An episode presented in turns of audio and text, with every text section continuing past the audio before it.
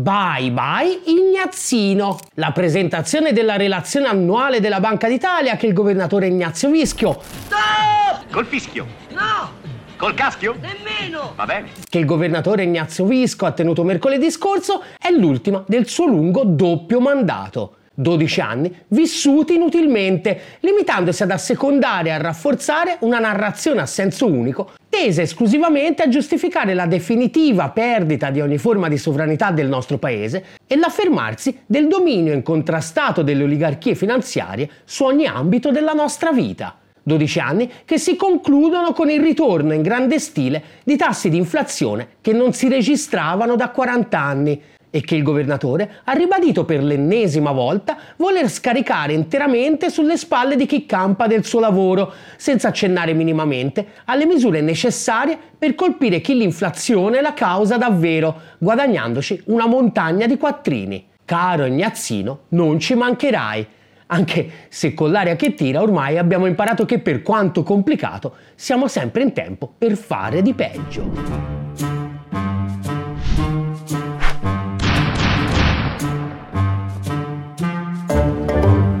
Inflazione cattivona pulsa via, buh! Se si limitava a queste parole, Ignazio Visco forse faceva meglio figura. Visco ricorda infatti come in Europa l'inflazione ha trovato alimento soprattutto nei rincari dell'energia, specie quelli del gas naturale, le cui quotazioni hanno raggiunto valori senza precedenti. Tutta colpa della Russia cattivona che ha invaso l'Ucraina, ovviamente, nonostante ormai che i conti non tornano, lo sanno pure i cani. Meno male che per ogni Ignazio Visco che ripete per la milionesima volta una storiellina ampiamente smentita dai numeri, c'è anche un Alessandro Volpi che, testardo come un mulo, continua la sua battaglia donchisciottesca per riportarci coi piedi per terra. A questo giro lo ha fatto tramite un libro, Prezzi alle stelle, non è inflazione, è speculazione.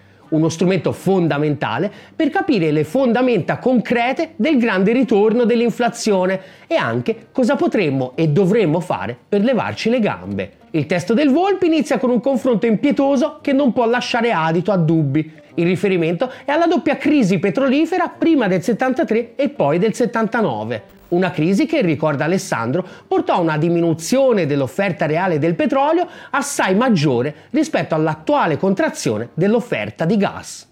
In quel caso però la crisi portò a un aumento del prezzo del barile di circa il 30-40% nel 73 e poi a poco più del raddoppio dei prezzi nel 79. Principianti. Nel nostro caso, come ricorda d'altronde anche lo stesso Visco, dai circa 20 euro per megawattora dei primi mesi del 2021 a dicembre dello stesso anno siamo arrivati a superare i 100 euro. Quindi, a guerra ancora di là da venire e che tutti più o meno all'unanimità, inclusi noi, la ritenevamo piuttosto irrealistica, i prezzi erano già quintuplicati ed era solo l'antipasto. A febbraio infatti la guerra poi scoppia davvero e nell'estate il prezzo arriva alla cifra astronomica di 350 euro. I prezzi sono aumentati di 18 volte nell'arco di 18 mesi. Perché un calo dell'offerta inferiore rispetto a quello del 79 ha provocato conseguenze sui prezzi 10 volte superiori? La risposta è semplice, scrive Volpi, si chiama finanziarizzazione. E cioè esattamente quella gigantesca controrivoluzione a favore dei più ricchi che è iniziata proprio negli anni delle crisi energetiche degli anni 70 e che oggi non ha paura di mostrarci con sfacciataggine il suo lato più feroce. Tanto ormai l'egemonia della narrazione che la legittima è talmente universale che nessuno si azzarda minimamente a metterla in discussione. L'impazzimento totale e incontrollato dei prezzi agli occhi dei Visco di tutto il mondo è la natura e affermare che invece è la conseguenza prevedibile di precise scelte di politica economica portate avanti dalle nostre elite per rubare ai poveri per dare ai ricchi è da complottisti. Ah, complotto, i poteri forti! E i poveri intanto muoiono di fame, letteralmente. I prezzi impazziti dell'energia infatti, come sapete benissimo, non sono un'eccezione. La stessa logica ha travolto anche il mercato dei cereali, la fonte primaria di nutrimento per la stragrande maggioranza della popolazione globale. Volpi ricorda come, secondo la FAO, ogni aumento del prezzo dei cereali dell'1% provochi 10 milioni in più di affamati nel mondo. e l'aumento dei prezzi nel corso del 2021 e per buona parte del 2022 è stato del 60%. Se le stime della FAO sono corrette, significano 600 milioni di nuovi affamati, tra i quali, immaginiamo, non ci sono Ignazio Visco e nemmeno quelli che lo hanno voluto al suo posto per 12 lunghi anni. A cosa è dovuto questo aumento? Ma a Putin, ovviamente. Mosso dalla volontà di affamare mezzo mondo per puro sadismo, Putin infatti impediva una quantità spropositata di grano ucraino, che essendo democratico è ovviamente il migliore del mondo, di lasciare i porti ucraini. E visto che gli aumenti sono iniziati un anno prima della guerra, pure retroattivamente, immaginiamo. Ma di quanto grano parliamo? Come ricorda Volpi, la produzione mondiale di cereali è pari a poco meno di 2.800 milioni di tonnellate, di cui quasi 1.000 prodotte solo da Cina e Stati Uniti. Le tonnellate bloccate nei porti ucraini non arrivano a 25 milioni. Il blocco temporaneo di meno dell'1% dei cereali commerciati nel mondo avrebbe comportato un aumento del 60% del prezzo. Non fa una piega. In realtà, ovviamente, anche qui, ricorda Volpi, l'aumento per circa 4/5 è dipeso di nuovo dalle scommesse al rialzo fatte dagli speculatori che comprano i derivati sul grano. Il blocco dei porti ucraini, sottolinea Volpi, è stato semplicemente utilizzato come strumento per infiammare le scommesse, che si sono fatte sentire ovunque. Come ricorda Volpi, infatti, nel nostro paese il prezzo del grano duro è cresciuto nel 2022 dell'85% e quello del grano tenero del 70%. Sempre colpa di Putin? Insomma, come ricorda Volpi, infatti, il nostro paese importa dall'Ucraina e dalla Russia il 3,2% del grano tenero e il 2,5% di quello duro. Il conflitto, dunque, non avrebbe dovuto incidere sui prezzi. Purtroppo però l'Italia importa il 65% del grano tenero e il 35% di quello duro da varie altre parti del mondo, dove i prezzi sono esplosi a causa della speculazione che sul conflitto tra Russia e Ucraina si è fatta d'oro. Ma non solo, i cereali infatti sono quotati in dollari e così gli italiani a tavola si sono ritrovati a pagare anche il costo della guerra valutaria che gli USA hanno ingaggiato contro il resto del mondo. In tutto questo non c'è assolutamente niente di naturale. È il frutto appunto di scelte politiche mirate. La finanza infatti ha sempre svolto un ruolo fondamentale per la produzione agricola.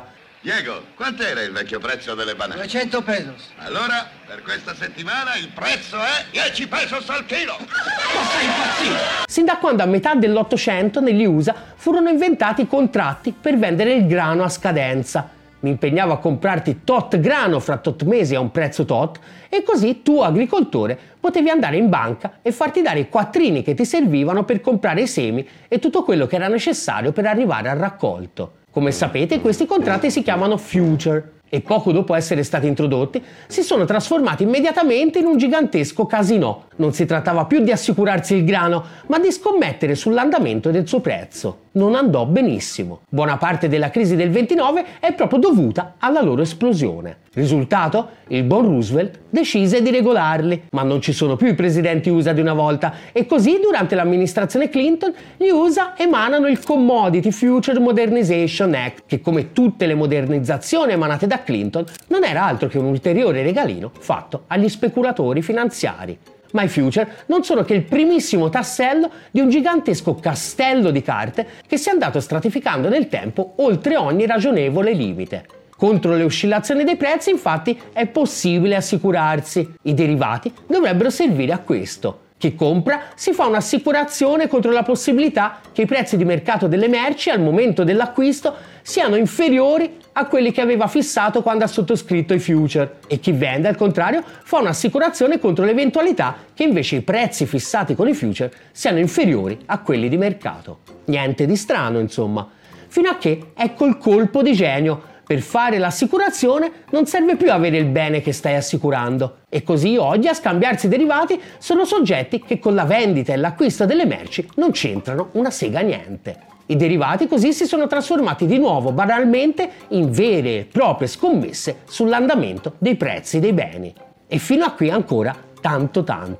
Il problema è che scommetti oggi, che scommetto anche domani, le scommesse sono diventate nel tempo così numerose che siamo arrivati al paradosso per cui solo il 2% dei contratti riguardano beni reali, mentre il resto sono costituiti da derivati.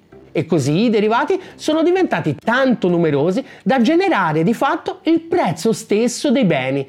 Si sono cioè trasformate in scommesse che si autoavverano. Le conseguenze di questa follia non hanno tardato a farsi sentire. Meno di 10 anni dopo le leggi libera tutti dell'amministrazione più speculatori friendly della storia USA, quella del compagno Bill Clinton appunto, ecco che arriva la gigantesca crisi finanziaria del 2008. Come abbiamo reagito? Da un lato comprando con i soldi di chi paga le tasse i derivati spazzatura che stavano nei bilanci degli speculatori finanziari, dando vita al più grande episodio di privatizzazione dei profitti e di socializzazione delle perdite della storia dell'umanità. Centinaia di miliardi che gli stati occidentali hanno letteralmente preso dalle tasche dei contribuenti per regalarli alla finanza. E poi avviando una lunghissima stagione di denaro a costo zero a disposizione degli speculatori per ricostruire on steroids il mercato degli strumenti speculativi che aveva appena fatto la botta.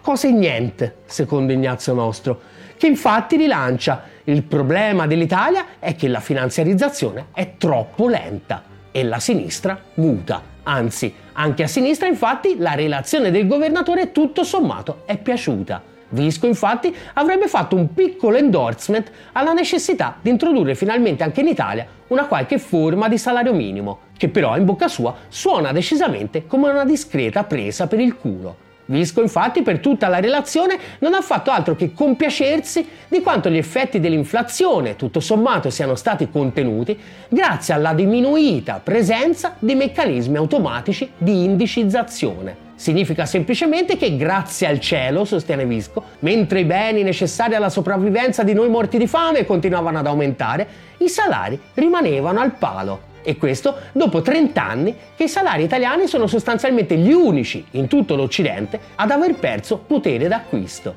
Nel 2021 eravamo tutti più poveri che nel 1991 e nel 2023 siamo tutti assai più poveri che nel 2021. Per Visco un grande successo. Visco è contento perché, mentre riuscivano a far pagare l'inflazione ai lavoratori, senza che nessuno avesse granché da ridire, le banche, che sono i suoi datori di lavoro, staccavano dividendi senza precedenti. Ma non chiamateli extra profitti, tuona Visco.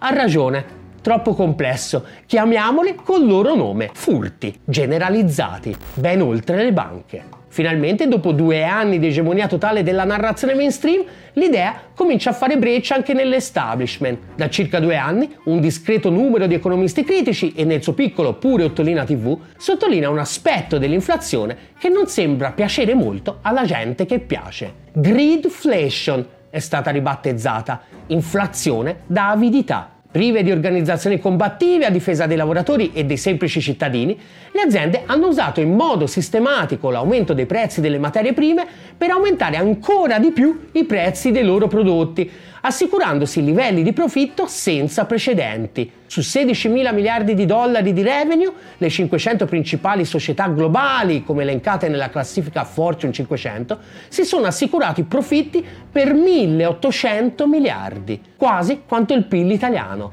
e abbondantemente sopra il 10% dei ricavi, un record pressoché assoluto. Com'è possibile? Gli economisti ortodossi alla Visco, sin dalle elementari, ci hanno inculcato l'idea che il mercato funziona esattamente al contrario.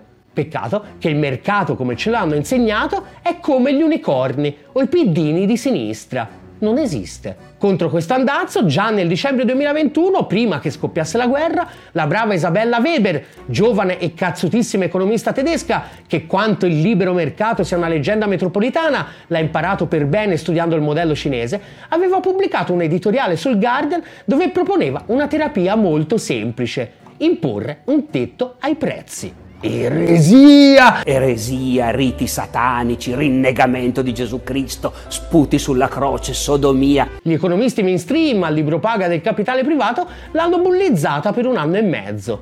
Ora, quelli a cui è rimasta perlomeno l'autostima per evitare di fare una plateale figura di merda, fanno retromarcia. Tetti ai prezzi?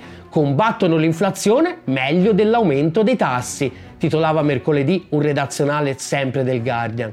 Capace che ora che va in pensione avrà un po' di tempo per ripensare a tutte le vaccate che ha sostenuto, piano piano ci arrivi anche Ignazzino nostro. Oppure potrebbe domenica sera prendersi un'oretta e guardarsi una bella puntata della Bolla tutta dedicata ad Alessandro Volpi, al suo ultimo libro e alla sua lunga battaglia contro le degenerazioni del capitalismo finanziarizzato. C'è una gigantesca guerra culturale da fare contro gli economisti mainstream e contro i media che ripetono a pappagallo le loro formulette costantemente smentite dai fatti. Per farla, come minimo, abbiamo bisogno di creare un vero e proprio media che guardi il mondo con gli occhi del 99%. Aiutaci a costruirlo! Aderisci alla campagna di sottoscrizione di Ottolina TV su GoFundMe e su PayPal. E chi non aderisce è Ignazio Visco. Ottolina TV, comunque vada, sarà successo.